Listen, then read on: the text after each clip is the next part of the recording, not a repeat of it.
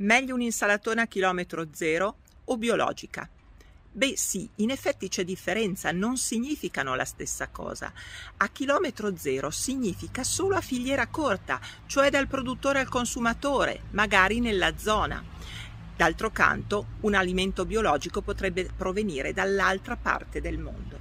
Quindi la scelta deve essere consapevole.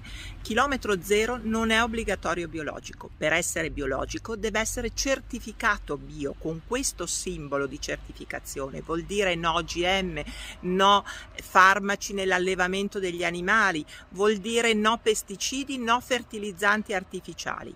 Quindi facciamo la nostra scelta, scegliamo quello che è più opportuno, ma dobbiamo conoscerne la differenza. Ciao! Stai ascoltando Pedialore di Pediatalk. Cercaci sui social o vai su pediatalk.it.